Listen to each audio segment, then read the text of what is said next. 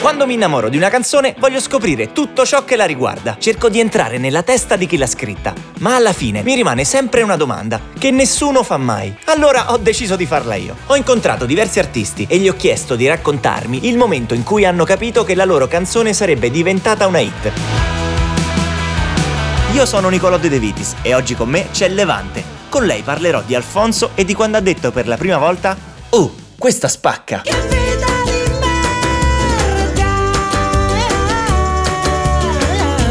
Ciao Claudia, come stai? Ciao, bene, grazie. Grazie per aver accettato l'invito in questo piccolo podcast. La prima domanda è: quando è che tu hai detto, oh ragazzi, questa spacca eh, di Alfonso? Eh sì, la prima volta che ho detto questa spacca, ovviamente è, stata, è stato per Alfonso, però ti dirò di più, non l'ho detto io. Ero nella camera del mio ex fidanzato, con il quale ancora sono molto amica e, e, e che saluto, Pula Più, è un rapper che scrive anche fa autore per molti. E insomma, ci trovavamo in questa camera e io gli dissi Andre, ti voglio fare sentire un brano, però non ridere. Ti prego di non ridere, perché è un brano un po' diverso dai miei soliti, un brano un po' più leggero se vuoi, anche se c'è la mia solita tristezza. Va bene, dimmi, Cla, fammi sentire.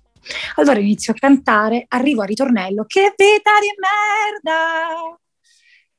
E lui mi guarda e mi dice, Cla, se non fai uscire questo brano sei pazza. E lì effettivamente mi sta dicendo, questa spacca. E era il 2012, era il 2012, io avevo 25 anni quando ho scritto questo brano però poi lo, fece, lo, lo, facemmo uscire nel 2013, tanto che dico corre l'anno 2013, Manuel e niente più. E, ehm, scrivere Alfonso per me è stato scrivere veramente il brano della vita. Io uh, ho iniziato a scrivere all'età di nove anni e eh, non ho mai più smesso. Mi ricordo che dei produttori, quando ero ragazzina, mi dissero non ti preoccupare, è ancora presto. Vedrai che intorno ai 26 anni scriverai poi un, il brano che ti aprirà le porte. Ho dovuto aspettare poi il mio ventiseiesimo compleanno davvero per eh, poter realizzare questo sogno e avere le prime soddisfazioni e, e, pagare l'affitto con la musica, perché poi di lì in poi ho iniziato a eh, sempre più abbandonare il mio lavoro da cameriera perché lavoravo in un bar per pagarmi eh, la, la, musica davvero perché mi sono pagata manuale di istruzione a, a suon di cappuccini e caffè e, e, iniziare a fare questo lavoro. Allora, possiamo dire che in termini di ascolti e di stream, una delle canzoni che ha fatto più stream di ascolti tuoi è Tiki Bom Bom. Ok, l'ho detto bene? Sì, tiki Bom Bom. ok, no, io dico sempre Tiki Boom Boom e tutto in cavoli. Tiki Bom Bom. Ho fatto una piccola rivisitazione. Quella è la tequila, quella è la tequila. ok, è Tiki Bom Bom, che è la tua hit, diciamo, in quanto a numeri. Però io ho proprio voluto parlare di Alfonso perché in questo podcast ci piace parlare della canzone che ti ha cambiato la carriera. Ehm, possiamo dire che quindi Alfonso forse è la canzone che ti ha cambiato la vita? È la canzone in assoluto che mi ha cambiato la vita e, e, e la cosa mi commuove sempre ancora oggi e so che mi commuoverà per sempre perché um, è assurdo come in un brano in cui io dico che vita di merda perché mi sto lamentando del fatto che tutto quello per cui ho lottato fino a quel momento non si stava realizzando come desideravo, a un certo punto con quel grido, con quel lamento, le cose sono cambiate, quindi ho, ho, cambiato l'equilibrio del mio destino, o che ne so io, però è stato ironico e molto bello allo stesso tempo poter lamentarsi di una vita di merda e scoprire che la vita è bellissima. Infatti una domanda che ti volevo fare, tu dici che vita di merda che è proprio un urlo liberatorio, no? Che tutti noi abbiamo cantato a squarciagola. Sei sempre stata convinta di metterlo nel pezzo o in qualche momento hai avuto paura che fosse un po' troppo? No, non ho, non, non ho mai vacillato sul fatto di eh, cantarla in quel modo lì e di utilizzare quei termini, però eh, il 9 marzo del 2013 me lo ricordo ancora, quindi esattamente eh, otto anni fa, Pietro Camonchia, che è il mio manager, eh, che conoscevo da poco e che, con il quale avevo iniziato a fare questo percorso, mi disse Claudia, eh, dobbiamo scegliere, dobbiamo scegliere il primo singolo per lanciarti, dobbiamo far uscire Alfonso. E lì mi si è spezzato il cuore in due perché ho detto Pietro, è una vita che io scrivo delle piccole poesie, il mio micromondo fatto di malinconia, di, di profondità, di abissi, e tu vuoi uscire con un singolo che dice che vita di merda, mi rovini, me la rovini veramente la vita, non, possiamo. Tutta la tua poesia, Levante, l'introspezione. Eh, capito, l'introspezione.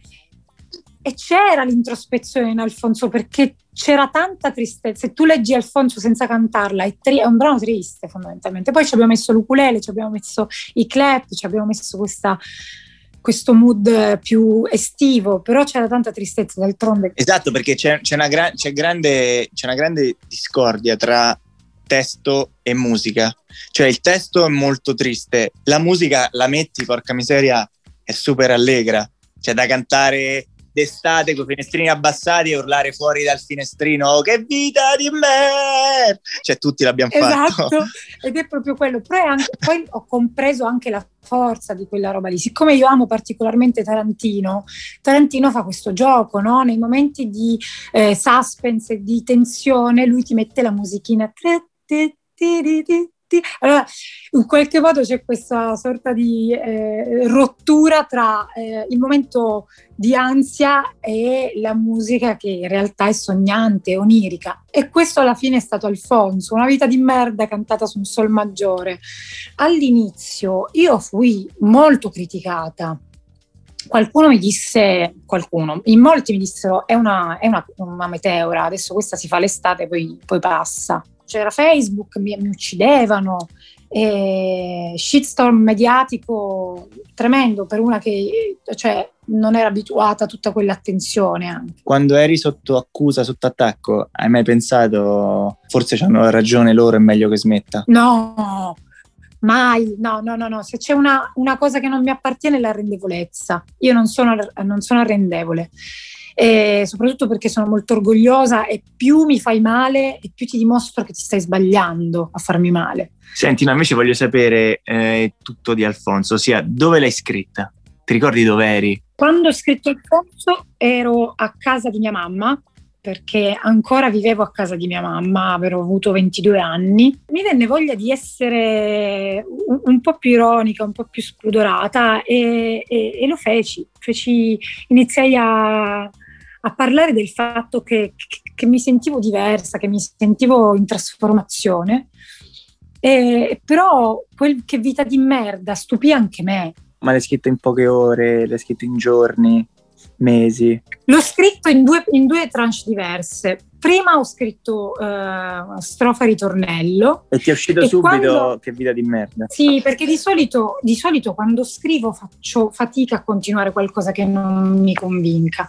Quindi eh, quando ho scritto Alfonso, quando ho iniziato a scrivere Alfonso, mh, mm, mi sono fermata al ritornello dicendo non male. Questa cosa è diversa, ma mi, ma mi incuriosisce.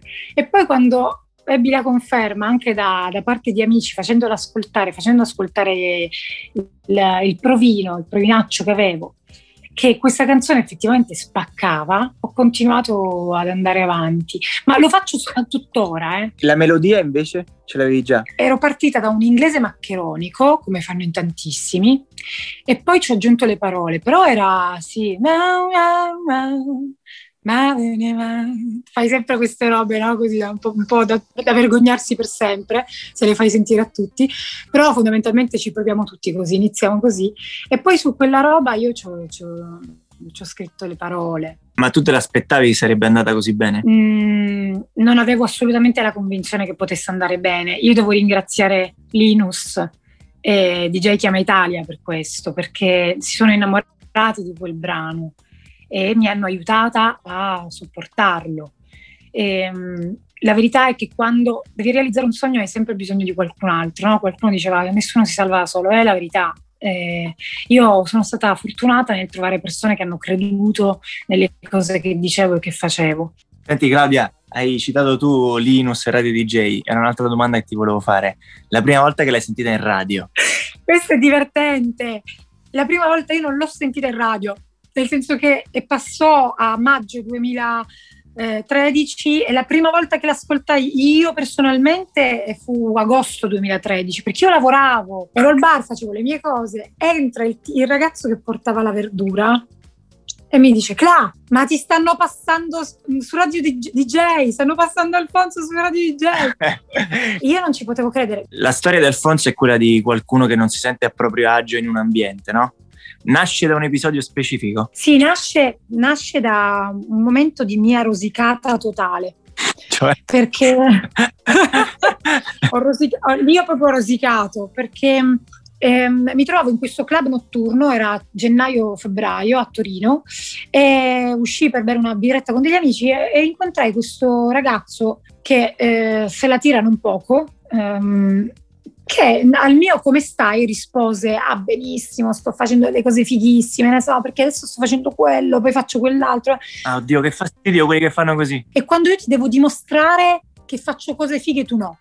Però all'ennesimo io sono di qua io faccio di là io eh, ho detto mi hai rotto mi hai proprio rotto e sono arrivata a casa un po' frustrata perché invece dicevo io io non sto, non sto facendo quello che voglio effettivamente cioè perché tutti attorno a me dicono che è tutta una figata, mentre io invece sto vivendo questo mio piccolo dramma. E da lì è nata da, da una rosicata, è nata proprio una rosicata, perché era il mio malessere, la mia frustrazione, dicevo sto facendo un lavoro che non mi piace, perché comunque non voglio fare la barista nella mia vita. Suono e canto da quando avevo 13 anni, non succede niente, mi sembra tutto immobile, mi sembra che, che io non sia riuscita a mettere a fuoco delle cose.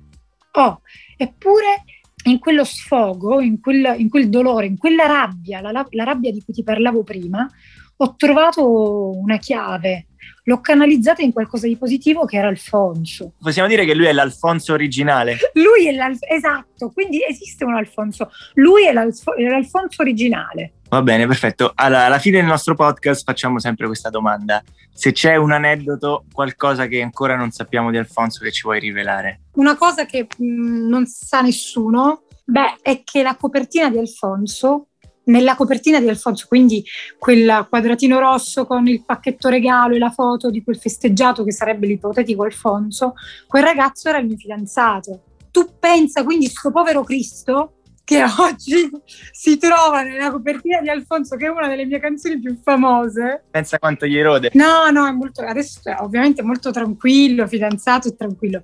Però secondo me i primi tempi non, non l'ha presa molto bene. Sarà contenta la fidanzata? La fidanzata mi ha bloccata su Instagram. Ecco, a posto, va bene. Con questo scoop ti saluto Claudia, grazie mille. Grazie ragazzi, un abbraccio fortissimo, grazie Nick. Questa spacca è una produzione Dopcast.